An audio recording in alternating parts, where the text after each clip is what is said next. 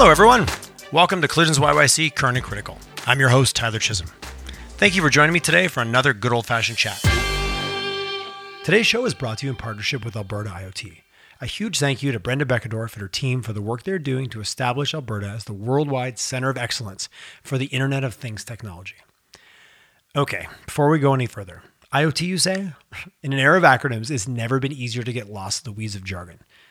Let's start with the basics. What is the Internet of Things? Well, IoT describes the network of physical objects, the things, that are embedded with sensors, software, and other technologies for the purpose of connecting and exchanging data with other devices and systems over the Internet. Thank you, Google, for that uh, definition. Let's take it one step further. Think the smart thermostat in your home, the Apple Watch on your wrist, all the way to the remote sensors on a piece of equipment 100 miles from the nearest town. We are surrounded with sensors in all aspects of our life. And with the evolution of the internet, and our ability to bring all of those sensors together and then to process large amounts of data, the Internet of Things is being used to make our lives better, safer, make our companies more profitable, and the list continues. Alberta IoT was founded in 2017 by a group of passionate Albertans and has grown to over 175 member companies. These range from startups to established organizations who are pivoting and expanding into this exciting sector. At the core of the Alberta IoT approach is the ability for leaders to share a common voice and to support each other to grow as an entire sector. We are stronger together, and Alberta IoT has provided the platform and, and essentially the ability for these companies to come together to share that voice. From their fast track program to their work with government to helping increase visibility for local companies, they are at the intersection of this amazing growth opportunity. Join me as I chat with some of the zebras and soon to be unicorns in Alberta who are helping to put our province on the map as a global leader in IoT. To find out more about Alberta IoT and its member companies, as well as upcoming events, please visit their website at www.albertaiot.com. Hello and a warm collisions YYC. Welcome to Mr. Alvin Pike. How are you, Alvin? Hmm. Doing well, Tyler. Thank you very much for having me on this morning. Oh, an, an, absolute pleasure. You are joining me as part of our partnership with Alberta IoT and our, you know, opportunity to tell the IoT story in Alberta. And I think it's a really cool story. I also believe that it's an acronym that can be easily misunderstood. You know, we live in a, I think we live in a province of three letter acronyms, but IoT, Internet of Things, is something that I'm starting to hear more and more. I'm really quite excited about and very much believe in the mandate of Alberta IoT to be that Alberta can and, and, should and will be the center of excellence for IoT globally. So, with that as our backdrop, let's start by introducing Titan Logix Corp. And you're the CEO of Titan. I always love to joke. We just jumped into an elevator. We got 30 floors. Give me the give me the Titan elevator uh, elevator pitch, Alvin. Yeah, for sure. Uh, Titan Logix uh, started out uh, uh innocently enough 40 years ago as a gold mine, and uh, I like to quip that I'm trying to turn it back into a gold mine with data being the gold this time. So it has quite a circuitous route to get to here.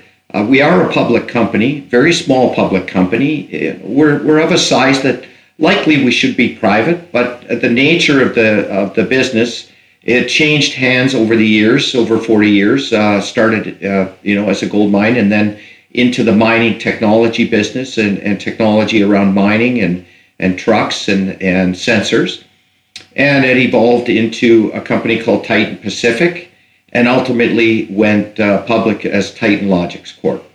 Okay. So uh, I started with the company four years ago. I joined the board after retiring from my company. And I joined the board. Uh, I had all the right skills according to the people that selected me. I'm a professional engineer, an entrepreneur, and a technology buff. I, uh, I, I, love technology. Um, I've studied it my whole life, and uh, you know that's that's really i'm a scientist at heart you know super curious always uh, always looking at how things tick and how they work and pulling things apart and this was a great opportunity for me to you know almost revert back to my childhood where i get to awesome. play with things that are new uh, pull it apart and, and and see what makes it tick and see how we can make a, a better uh, a better product so uh, we started out mostly as i mentioned a hardware uh, supplier, sensors, uh, designing our own. And uh, when I come in, I saw an opportunity to take those sensors and connect them through telematics. The, the company had fallen behind, I believe, on the on the telematics scene. I mentioned the story about uh, us uh, shutting down an oil plant in Yemen from downtown Calgary mm-hmm. in 1994. So, you know, telematics has come an awful long way. Um, and has been around for a long time. And Titan was behind, uh, very far behind in that game. So my goal was to change the company, uh, to pivot from hardware into software and telematics.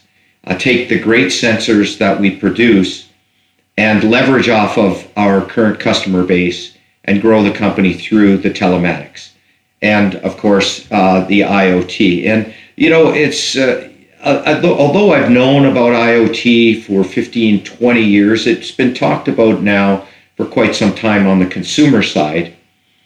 I really got introduced to IoT uh, about three years ago when I went to a show down in Houston, the uh, oil and IoT and oil and gas. Okay. And I, a light bulb went on for me. Uh, first off, uh, I think I mentioned uh, that I believe that IoT, industrial IoT, as it were, is really uh, SCADA light. Uh, and it's just a, a, repackaging of things we've done in the past. Now, those purists out there might say, yeah, well, that was a little different, but SCADA, the word SCADA, supervisory control and data acquisition, is really what industrial IoT is. It's taking sensors out in the field, measuring important stuff for our customers or for the world in general, pulling that data in and performing some analytics on it. When you think about SCADA in the old days, when we had a pipeline that had a remote pump station, a mm-hmm. remote valve, block valve, there was really the only way to get that data was through radios, through point to point microwave radio systems but in essence, we were doing the same thing for process. We were gathering a bunch of data, transmitting it to a place where we can do analytics on it, and then basing decisions on the results of those analytics. Process control, as, you, as it will mm-hmm. work. So, you know, IoT is something that uh, has really gone mainstream. And I think we're going to see a lot more uh, new technology coming out, new sensors to pull in important data. Some of the guys that I worked with in the Alberta IoT uh, Fast Track program are coming up with some great technologies uh, around uh, measurement of sound around cities, uh, smart cities, doing stuff that uh, that connect buildings together and connect the infrastructure in in the downtown core of say Calgary uh, all of this stuff is just you know it's following Moore's law in my belief. It's it, it's doubling every every couple of years, and and uh, we're seeing a real acceleration of uh, industrial IoT in the uh, in the business world. When you talk about you know this being around for a long period of time, and I, I, appreciate that you know all of a sudden something gets on our radar as you know as individuals, as business leaders, and it feels new. But when you peel back, there is some layers that this has been built upon. But when you talk about new technology, is it really just a combination of not only how we collect the data versus how we you know assess it. But you know you mentioned new things like assessing acoustical information noise noise levels. Are we also just you know increasing our ability to measure more things at the same time? Is that also a contributing factor? Yeah. If you think about uh, the technology that we have today with cellular technology and the cost of, of satellite communications coming down significantly you can see that uh, there's an improved bandwidth. Uh, we've got 5G networks out there. Um, uh, they're coming out with a machine network for 5G. I, I forget the name of it now. Um, but the cost of technology has come down significantly. So what was costing, you know, thousands of dollars, if you think of a typical SCADA system to manage a valve station out in the field, in the old days, that was a $75,000 touch just to get a, a, a SCADA unit out there uh, with the battery connection and all of that, because of course you're in the middle of a place where there's no power. So uh, it was ex- extremely expensive. That has all come down. The cost of, of producing sensors has come down. Uh, the bandwidth has gone up. The cost of, of transmitting data has gone down. So it's become more mainstream and also more accessible to uh, a lot smaller companies and, and those without big pocketbooks. So you can see uh, small oil oil and gas companies, the juniors, the intermediates, now able to put SCADA out on their valves and not have to have uh, an operator run around in the field and and go to each site and and see this stuff. So uh, that that has certainly um, created an opportunity for um, for I guess penetration into the uh, industrial IoT. The other thing I think that we're we're seeing is a merger of process data with business data. And uh, that to me is the most exciting piece, where I can take a piece of data that at one time was only used to control the process, where now they're using that data to control the business. So that combined with the computing power that we have available to us now for doing analytics and AI. In the old days, think of a company like Schlumberger as an example that has just terabytes of data over the last 25 years that they've collected that they haven't really had the computing power to ingest it all and find the story, find the uh, connections, the relationships between the data. Now, with the um, advent of all of the computing power we have, we're able to do more of that and produce better results from that data. I appreciate your comment about being able to take what is what used to be process data almost in its own little silo and business data now to influence decisions where you can now truly find some of those competitive advantages around efficiency, around cost savings, around all those factors. Uh, curious if you can like you talked about you know when you first got involved with Titan you you know we need to move more from a hardware to a software. Can you give us a little bit of a breakdown of like when you think about IoT it's a nice it's one of those big headers right? IoT and then everything that falls underneath. How many different stakeholder groups or like when I think about the ecosystem to use potentially pivot and ecosystem the two buzziest words of the last 18 months but you think of the, the IoT ecosystem like I see hardware I see software I see you know uh, d- data analysis. I see communication. Like it feels like there's a lot of space underneath industrial IoT where there can be a lot of different companies. I'm assuming there's probably, and maybe you can, is there more specialization in each pillar or is there companies that are kind of bridging across the whole breadth of, you know, the cradle to grave of what it takes to, to get benefit from industrial IoT? Yeah, I, I think, uh, you know, from, uh, from the user side, um, the ability to get the data real time, um, accurate, reliable now is allowing businesses to make those business decisions on the data. Whereas in past, there may have been holes in it, uh, intermittent data, you know, really difficult to make a decision when you've got uh, uh, unreliable data coming in. So uh, I think with uh, with the technology in, in all the areas that you speak of, the improvement of each one of those areas has certainly made it a lot better uh, and reliable, more accurate, of course. Um, now, when we talk about an IoT, there's, in, in my belief, and, and this is just, I don't, I don't know if this is something I read, I dreamed, or, or, or I made up, but I believe that we have five pillars of an IoT solution from end to end. And not all companies play in all five of those areas well. So you have to pick and choose what you're going to do. So when you think about it, the, the first pillar is the generation of the data. It's the sensors out in the field that generate this data. And then the second pillar, of course, is the transmission of that data to the cloud.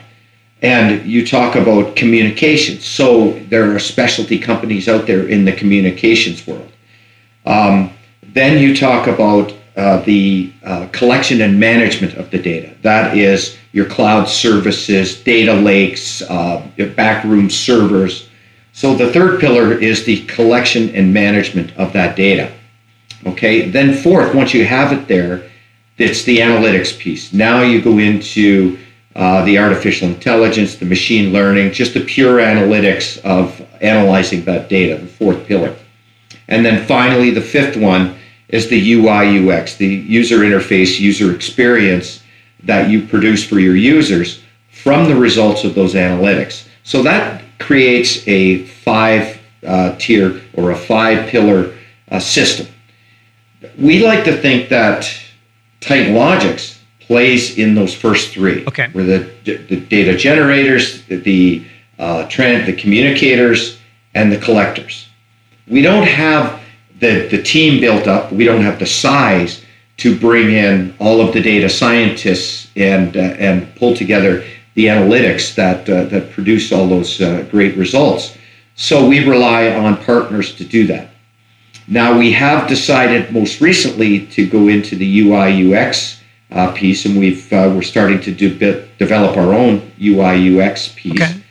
And uh, at some point, I would like to say that we could also do the analytics. But when you think about the expertise across the range of, of the solution, there is so much diversity in the expertise required from hardware engineers and firmware engineers and project managers and, and data scientists and, and communications engineers. You need a fairly large uh, pocketbook and company. Fairly yeah, the, the, these are all to be able to. These are all highly skilled, highly sought after individuals, I imagine as well. Mm. Sure, and anecdotally, I've heard room. I've heard things like there's 10 jobs for every data scientist coming out of school right I've heard something similar. So if you have kids at that age where they're thinking where they want to go, I would recommend that they get into data science and, I've heard that as well. science because yeah, that's that's where we're going. When it comes to Alberta, when you think about, you know, our certainly I love Alberta IoT's position of like to be the center of excellence for IoT from on the global stage. When you think of those five pillars, are there areas that in Alberta where we tend to have more of like like, you, like you're very honest, I love it. Like where you know it's hard to be good in all five, and it takes a really breadth and depth to do that. When you look across our province and being involved in the fast track program and some of the people that you know in the space, do we have like are we weak in any one of those areas or is there opportunity or is there also areas where we're exceptionally strong just by the DNA of our province? Um, that's a good question, and uh, you know, I, I think we're we're definitely the strongest uh, in in all five of those. I think we're strongest on the software side, on okay. the uh, the UI UX, the the data analytics right now. Um, of course, we do have lots of great little companies that are producing uh, new devices, uh, new um, edge sensors, um, uh, point of presence sensors, they call them in, in vehicles. A, a lot of that technology is still coming out of uh, Silicon Valley and, and other places where uh, they have the capability of manufacturing the um, electronics and, and the pieces and components locally. We don't have a whole lot of that manufacturing capability here in Alberta right now. Uh, there, there are a few great companies out there that that uh, build uh, PCBs and and you know there's some great companies in Alberta IoT that are they're coming up with some really great sensors. You know, MichThings uh, that comes to mind. Uh, and, and a few others that, uh, that elude me right now. But uh, I think software. I think we're getting known in the in the world as as um, an analytics uh, uh region, uh, technology around the software, that sort of thing. I again, anecdotally, I I'd heard that we are like in the top three in the world when it comes to data analytics. Excellent. I haven't, I so, heard that. And is is yeah. it more industry specific? Obviously, we have deep roots in the energy sector here, and a lot. You know, we have a we have a province that has sensors from top to bottom, kind of thing. How much is IoT industry specific versus agnostic? If a group is coming in to build sensors for collecting acoustical information versus collecting, you know, fluid levels or flow rates or things like that that happen, you know, in any kind of industrial environment, is it is it very much leaning towards we, you know, from your perspective, we would be seen as more strong in the resource sector, or is IoT a little bit more universal? Well, I, I think that's the that's the the, the the crux of, of why we're advancing so quickly in in the uh, data world, okay. in the data science, is the fact that uh, first off, we have a lot of firsts here in Alberta in the resource sector. When we look at what has gone on in the oil sands over the last 40 years, and and some of the stuff, the accomplishments that have been made in uh, in heavy oil. Um, although I believe now we're we're out of favor, obviously, in in oil and gas right now, and uh, really the uh, uh the big hairy monster that's out there for uh, for the world. And so I think that a lot of this stems from us again with the P word, the, the pivot, where we're having to uh, I guess, uh, diversify away from the resources sector. Although I do believe that a lot of the technology companies in here are still uh, selling to oil and gas. The hope is is to break out of the oil and gas mold. I think for a lot of these companies, including us, we would love to get into other markets, and we're certainly building uh, sensors and data that allows us to do that sort of thing. So um, I think that uh, um, it's a little of both. It's a the, the other thing that I'm super proud of in Alberta here is our clean technology, our clean resources technology. Um, we lead the world in in improving the greenhouse gas emissions, and yet we still uh, seem to be vilified for it, while we continue to what I call be the martyrs for the rest of the world. We will, it, um, you know, I guess the word would be injure ourselves in the oil and gas sector to prove that we are the most responsible in oil and gas. So we become really the martyrs for, for clean tech and, and for uh, uh, clean resource use. At some point, I'd sure like to see that stop and say, hey, um, you know, there's other countries in this world, I'm sure we could name that that have uh, just an absolutely horrendous environment. You don't you don't have to dig very deep for those names to come to mind. Which we're, that feels like another episode, yes. but yeah, I agree that we yeah, get held up. Yeah. We, as the proverbial we being the province, get held up as this harbinger of death when it comes to everything environmental. Which you talk to anyone. My wife's worked in the sector 20 years. She's like, well, that is just not how we operate. The amount of due diligence that we put in to reclamation of water, uh, you know, go down the list. It is, you know, like you said, world class, but the the story is not getting told that way, and it does. I think it, I think yeah. it pisses a lot of us off. Let's be blunt. yeah, sure. I, I grew up in Fort McMurray, so I was around in the '70s when uh, when all this was coming. Uh, you know, uh, reaching its peak. And, uh, you know, I, I, I, worked in the environmental department at Syncrude when I was a kid. And I planted a lot of the trees that now where the buffalo roam in the in the reclaimed original mine at Syncrude, for example. And you know, every time I drive by that site, I'm quite proud of the fact that hey, I may have planted that tree that that buffalo is standing beside right now. And that's, uh, awesome. You know, it's yeah. So it's uh, it's it's it's great. I think we do a, a great job in in stewarding our environment here in Alberta. I appreciate. I know. I appreciate that, and, and that's a story that needs to be told and, and needs to be talked about.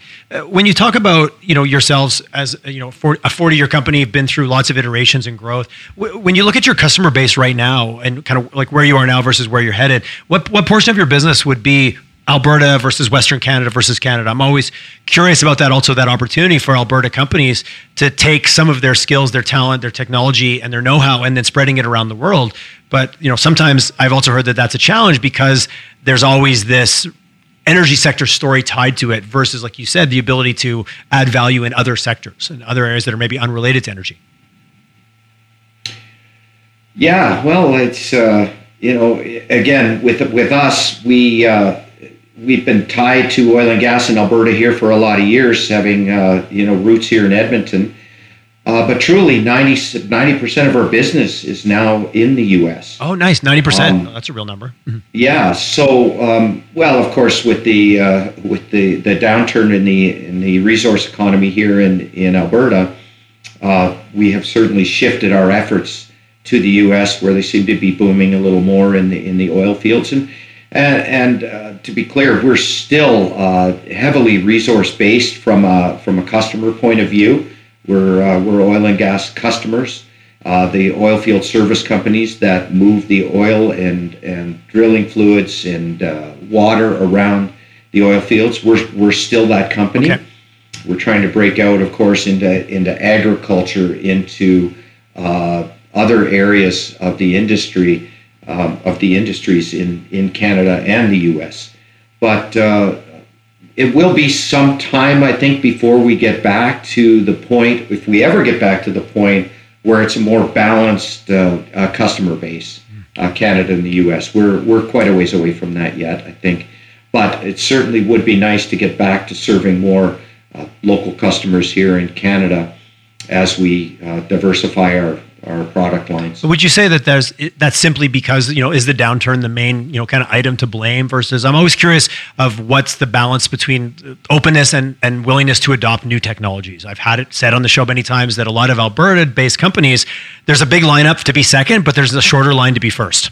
And there, there's so how's your experience with being south of the border when their willingness well, to take I, on? I would suggest that that's around the world. Okay, oh, okay, um, fair enough, fair enough. Let's, let's not just pick on Alberta. Let's not pick on Alberta. It's not just Alberta.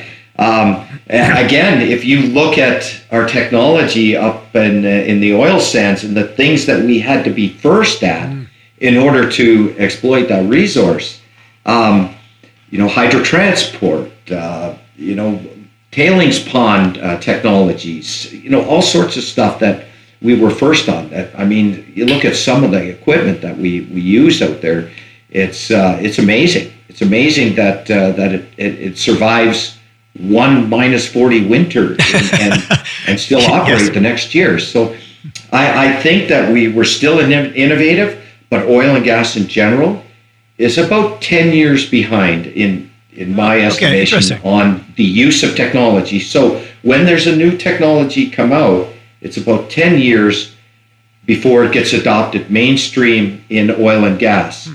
unless there's some super compelling uh, advantage to using it immediately, it usually takes some time before a, an, uh, an oil or a oil and gas company will use new technology. Has that shifted at all in and, the last, you know, through the downturn where companies maybe had to try a little harder for operational efficiencies? Has that shortened at all, or is that kind of a running a running timeline? Mm-hmm. You know, it, it's funny. I would say that when we were at thirty dollar a barrel oil, that the oil companies were really focused on how do I uh, trim costs, how do I be more efficient, and maybe at that point people were starting to look at new technologies and saying, can that help me reduce my operating costs? Mm-hmm. When you've got eighty dollar an oil a barrel oil, it becomes less compelling to adopt efficient technologies because, of course, in the old days, when oil companies had a problem, they just threw money at it hand over fist until they solved the problem, right? Uh, those days are gone. you know, it's it's it's not an open checkbook anymore to solve a problem. Now it's uh, it's uh, it's a lot more uh, targeted and uh, I guess uh, strategic in how they spend their money. So there there is um, some shift, I think, but again, still a little bit behind. And and of course it makes it difficult for those companies creating new technology whose customer base in Alberta is oil and gas. Right. Right. And you're trying to get the new technology in, in there and get it adopted mainstream. So it's it's a difficult sell with new technology. Uh, I've heard that that that's that story unfortunately rings over and over again on the show with different guests. Uh, curious your thought. I'm, I'm, you have become a resident expert. I hope you realize that now. I'm just going to start firing different questions at you. Uh, what what are your what, what's your perspective and what have you seen with the role? You know, the increasing awareness and increasing sensitivities, importance of ESG playing when it comes to reporting because when you talk about being able to process data to make better business decisions to create efficiencies and maybe less environmental impact social governance all those things is that playing a factor like is is that a is that a pressure point that's that's pushing companies to maybe adopt some of these new technologies faster than they might have five or ten years ago i think in in in a certain uh, sliver, I would say yes. Uh, again, if we go back to technologies and and what we're creating in, in some of the clean tech in Alberta here. Again, is highly focused on uh, on oil and gas. So, um, you know, I think that uh, um, we will continue to create technologies to improve that. Now, as far as I mean, ESG is the is the new buzzword, and if you haven't jumped on board yet, you're being left behind. And you know, I have a real problem with people that start to develop ESG just because they were told that everybody else is. Hmm. you know, when we talk about this, there has to be some, um, um, what's the word I'm looking for? Some truth in why you're doing this, that you actually believe in it. It's not because you're being told to or the world is adopting it. That's not the reason to, to adopt an ESG policy.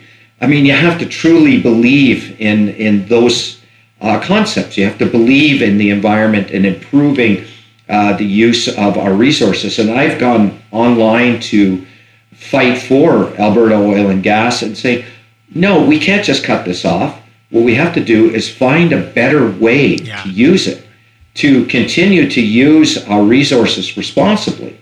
And that's where the ESG comes into play. When a company truly believes in it and they've do- adopted it because they want to be a better company, a better uh, leader, not just in, in environment, but in the social behavior uh, of the company itself. Um, I think that's that's that's a, a, a noble effort. Mm-hmm. But again, I see so many companies jumping on the bandwagon as um, what I would call virtue signal. Yeah right? We are an ESG. Company. It feels a bit like like green, it, like so. greenwashing from a you know we've all seen that happen. Like that that trend ran its cycle, and I'm not saying th- this just feels like another evolution of potentially that that negativity of like let's throw some green logos around and tell people we're making some good choices, and all of a sudden we've checked a box kind of thing. Right. Yeah. Yeah. Exactly. So. Um, I, I, think it's uh, it's admirable those companies that are truly uh, digging in to try to figure out how to uh, how to improve their their impact on the environment as well as on the, on the social fabric of the people that uh, that live and breathe around these sites. You know, for work and and uh, you know all the good they do in the community and that sort of thing. Yeah, and I'm drawing my own line, you know, but it, it feels like a pretty easily. It's not even a dotted line. It feels like the IoT, the ability for IoT to get you that data in a way that you can now make better decisions that then influence all those things. It, it, feels like it's a very natural fit, but maybe I'm just I'm oversimplifying. It's probably a lot of things that bolt together. But if you don't have the data to make better decisions to cause different outcomes, then you're really just kind of shooting blindly. Sure, and and if we look at uh, at uh, uh, wastewater coming from well sites, you know, from uh, from drilling uh, drilling fluids, and and then the uh, produced water that comes out of the well site. I mean that that is something that I'm sure a lot of people don't recognize how much water is used in fracking operations, for example. All that water comes up and it's no longer usable for much. We've created some really great technologies here in Alberta to clean that water up and recycle it. But until that happens, we're still filling up tanker trucks and driving them down highways to find disposal wells to dump that water back down into the earth with. And there is an absolute ton of that, and uh, you, people don't.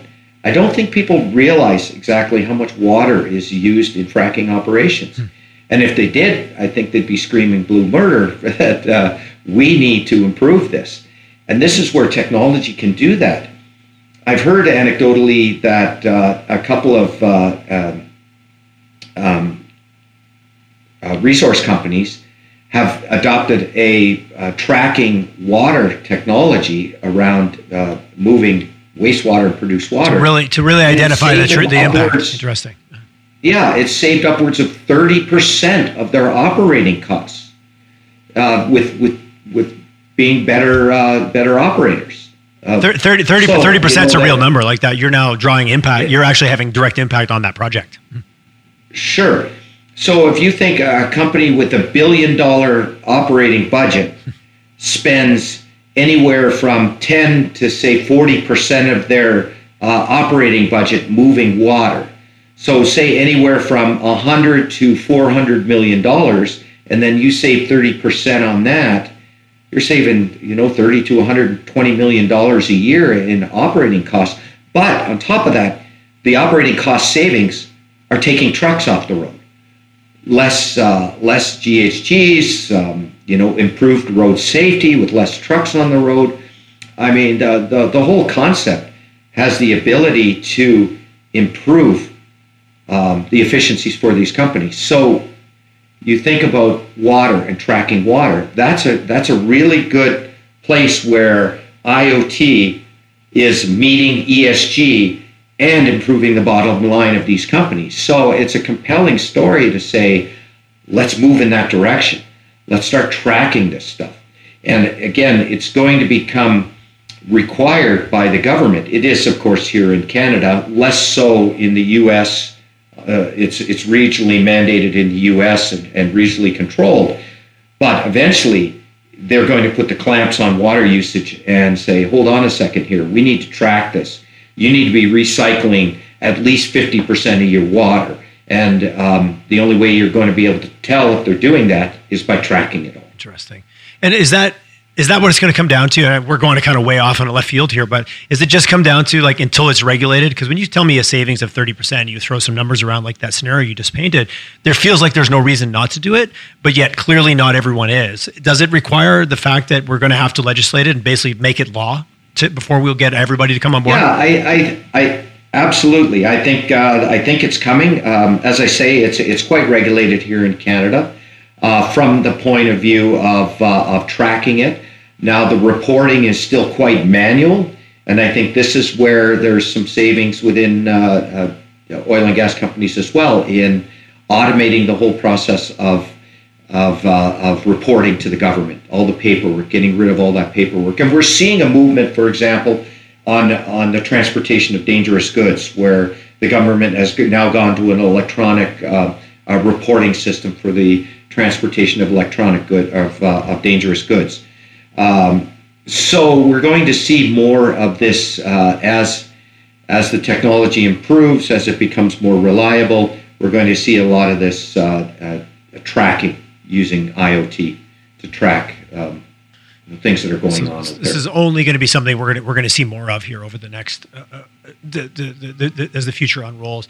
Maybe talk a little bit about, and you know, I want to want to give a little bit of a plug to Alberta IoT, and more specifically to their fast track program. Which you know, I, when I was when it was brought to my attention, I found it very interesting to hear about just the mix of the cohort of you've got a 40 year company and then you've got a six month company, kind of all sitting around the same table. Which often in those incubators and those kind of startup nurture programs, you tend to get more the startup crowd. I thought it was really interesting how they mix that cohort. So curious, kind of what your experience was being involved in that, and how you saw that working as somebody who was at the table.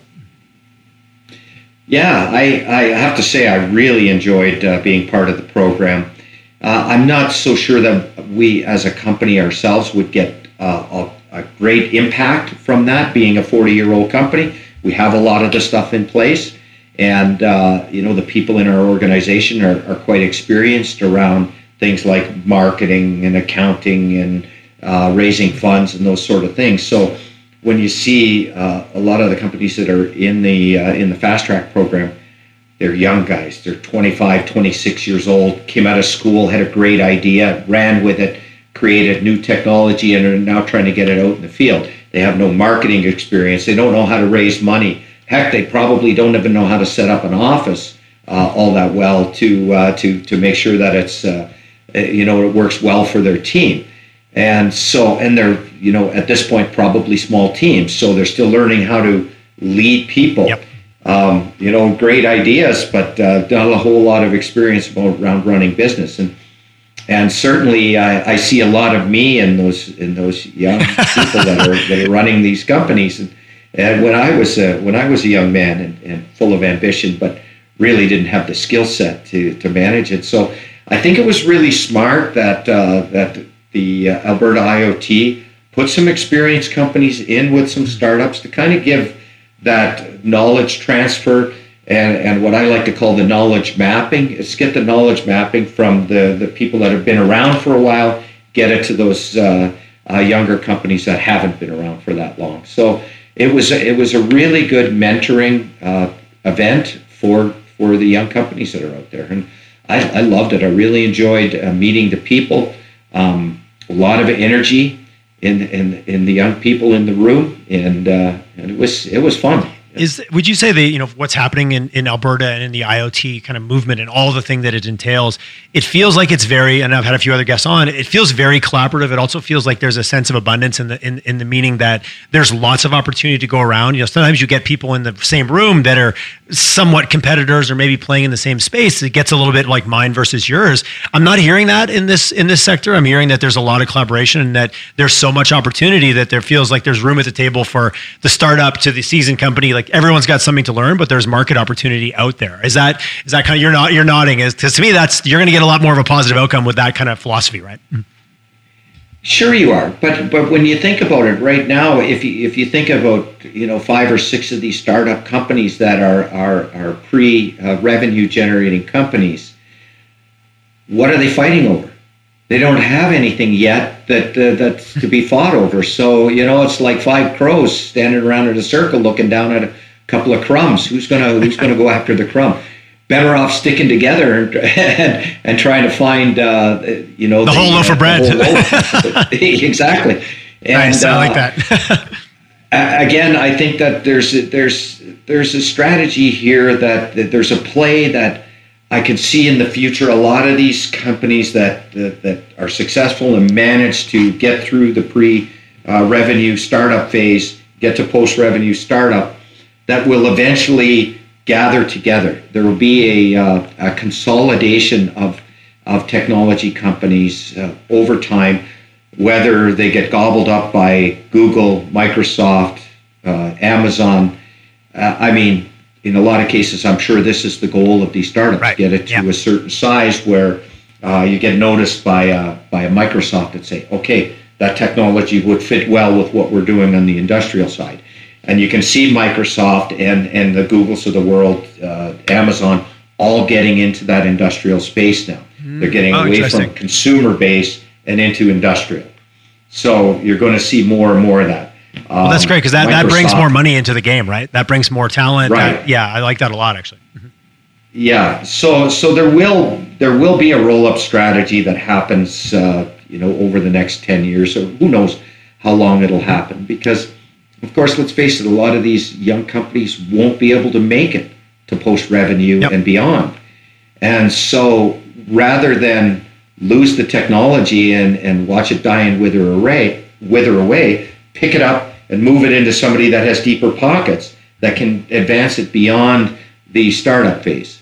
Appreciate that. So when it comes to Alberta and what you're seeing here, is there anything, you know, if we were going to wave our magic wand and, and remove some barriers or or provide some some well needed fuel, is there anything that's kind of in the way of where you see this industry going, or is it just time and the, the cycle? I'm, I'm always curious. If we were going to make it better, how would how would we pave the road to be even more more uh, more smooth? Let's get more people through our universities and our schools. I think education is the key to um, to accelerating us out of the gate here and having. Uh, more people. We're all hearing about labor shortages. You know, finding full stack developers, yeah. data scientists is very difficult. So I think that's the biggest barrier we have to what's going on right now is is the human resource uh, piece. And so, um, you know, as I say, putting more people through universities and technical colleges, focusing on the future on uh, IoT technology, I think is the key to uh, improving our acceleration out of the gate as an organization, do you guys have a relationship? And I've had a lot of post secondary on. I've done had a lot of you know instructors and, and deans from SAIT on talking about it. Are the schools as the school system in Alberta are they taking IoT seriously, or is it is it more we're teaching technology and then you can apply it to IoT, or are we treating you know because I know, I know IoT is a bit of a catch-all uh, acronym. Mm-hmm. Yeah, again, we talk about IoT being five pillars, and right. and the uh, the most important pillar right now that I believe that we need in Alberta is the analytics and the UI UX. So the software developers at this point.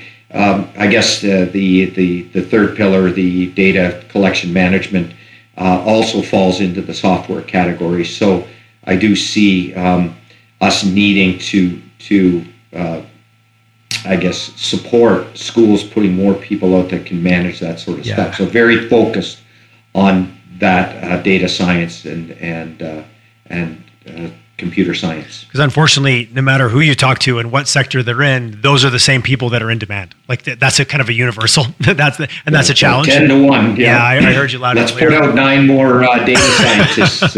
Uh, than we than we have in the past. Yeah, no doubt. And, uh, and, and, let's face it. I mean, we are up there. The uh, the U of A is considered one of the mm-hmm. best schools for artificial intelligence on the planet. So, um, you know, we are promoting it. Um, we have uh, a relationship with the the U of A, okay. Uh, of course, and and we hire summer students, uh, co-op students, year round. Uh, we currently only have one, but we just sent five back to school over the summer. So um, you know, we do are we are very um, uh, pro education.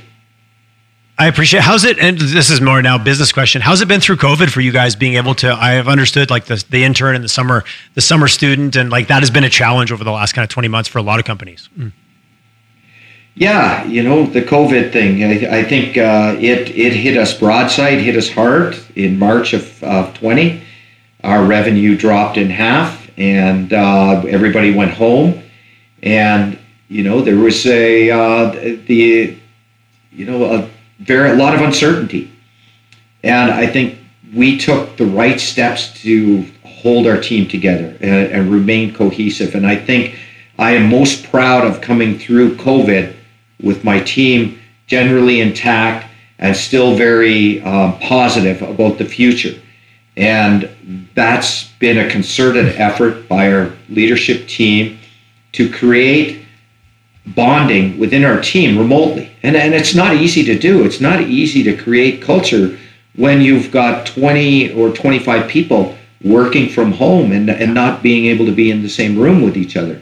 It's, it's been very difficult, but it's been very successful. And I think that's the thing I'm most proud of is, is the team has come through this uh, still solid, still cohesive, and uh, and still believing in what we're doing for the future. That's fantastic so, to hear. A fifty percent drop in revenue. Been, that's a real been, number.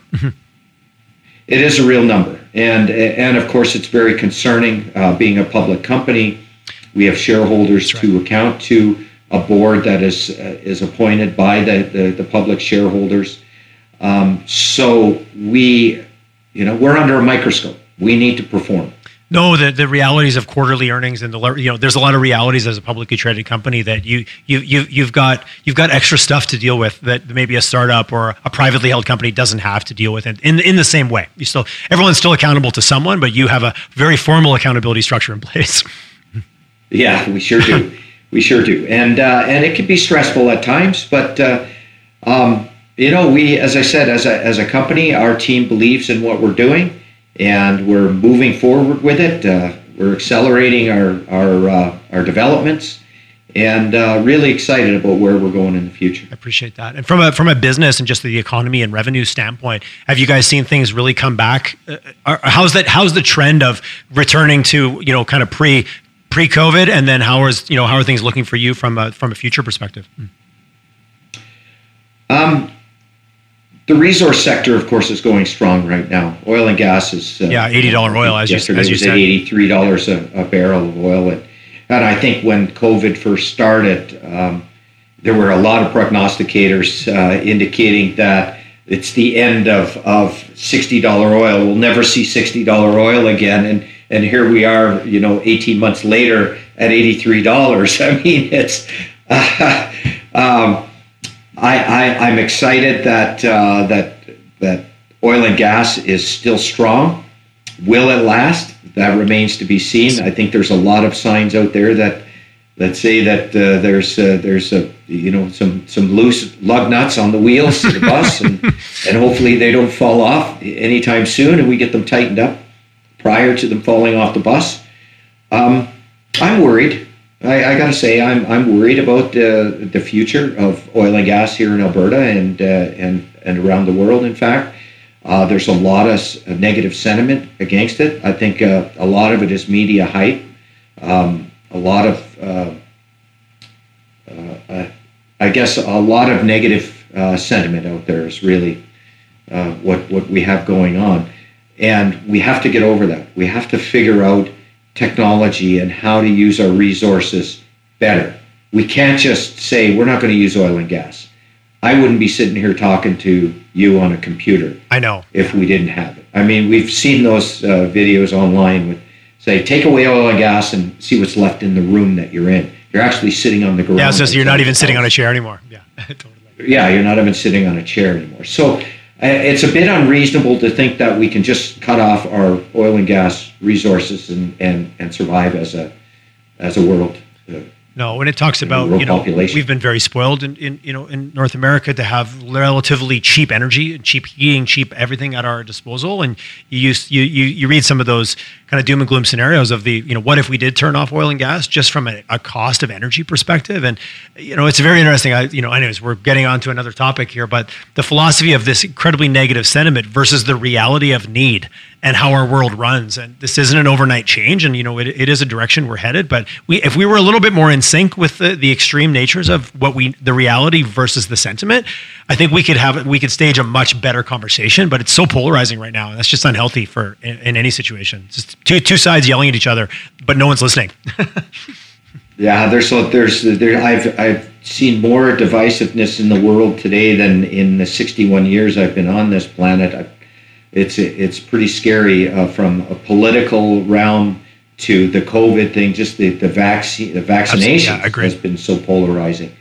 Um, to all of the the stuff that's going on, uh, you know, in the environment. Uh, we're we are so polarized right now, and, and I, I get it. It's human nature. You take one side or the other. There's no middle ground. you know, it's a yes or a no. It's black or white. Uh, you know, but the but the answers are in the middle, though, Alvin, aren't they? The, the, the, yeah, answer is often in the middle. yeah, just kind of move towards the center. Uh, and not be so extreme about uh, each end of the spectrum. But extremes uh, extremes make good extremes make good sound bites. Well, that's it, right? Uh, yes, not to, you know, media media spin now is is is is a reality. Look at what's going on with Facebook. Uh, I know. Yeah, there's lots of there's lots of examples just, of the toxicity of it. Yeah, I, I, agree. Yeah. Well, let's not end on a negative. That, that kind of we, get went a little dark. Sure. We went a little dark there at the end, Alvin. well, you want to talk? You want to have a real conversation? You got to talk about all the things. Yeah, for sure. Hey, what's the best for way sure. if somebody wants? Obviously, you got your website, TitanLogix.com. If people want to check you guys out, if someone wants to reach out and get a hold of you or get in get in touch with your organization to have a chat, what's the best way? Sure. Um, either on LinkedIn. I'm uh, I've got a decent profile on LinkedIn at Alvin Pyke, A L V I N P Y K E, or my email address is alvinp at TitanLogix with an X dot com. Awesome. Thanks. Thanks, Alvin. So I always appreciate when somebody throws their throws their email out. Thank you. Yeah, good. Yeah, no, happy to talk to anybody about anything at any time. I, I, I, love a great conversation. I love how you, you open with, you know, my I'm back to my childhood. I'm back to my childhood curiosity. That is a great place to be in your career. So I, I love that that, yeah, that was kind of your is. opening yeah. position on the, I do it because I love it and, and I'm super curious about all things technology. So I've really enjoyed our conversation and I appreciate we got a little bit philosophical in there as well, which is which is always always fun and layered into the technical. Yeah, yeah. No, that was great, Tyler. Uh, thank you for having me on today. I really enjoyed the conversation with you. I hope I didn't uh, didn't get too many people upset with my views. Well, you know, if we a little bit of hate mail lets me know people are listening. So you know, you got to you got to take all of it. You got to take the good with the bad. No, Alvin, I, pre- I appreciated the position that you came at it from, and uh, thanks for uh, thanks for being willing to come on the show. I really enjoyed it. Yeah, thank you, Tyler you enjoy the rest of your week, and uh, hopefully I'll get to see you again soon. Absolutely, Calgary. That's a nice beauty of our small town. I'll probably run into you at the coffee shop within the week because that's how that's how it happens. Thanks, Alvin. Have yourself yeah. have yourself a good day. Cheers. Bye.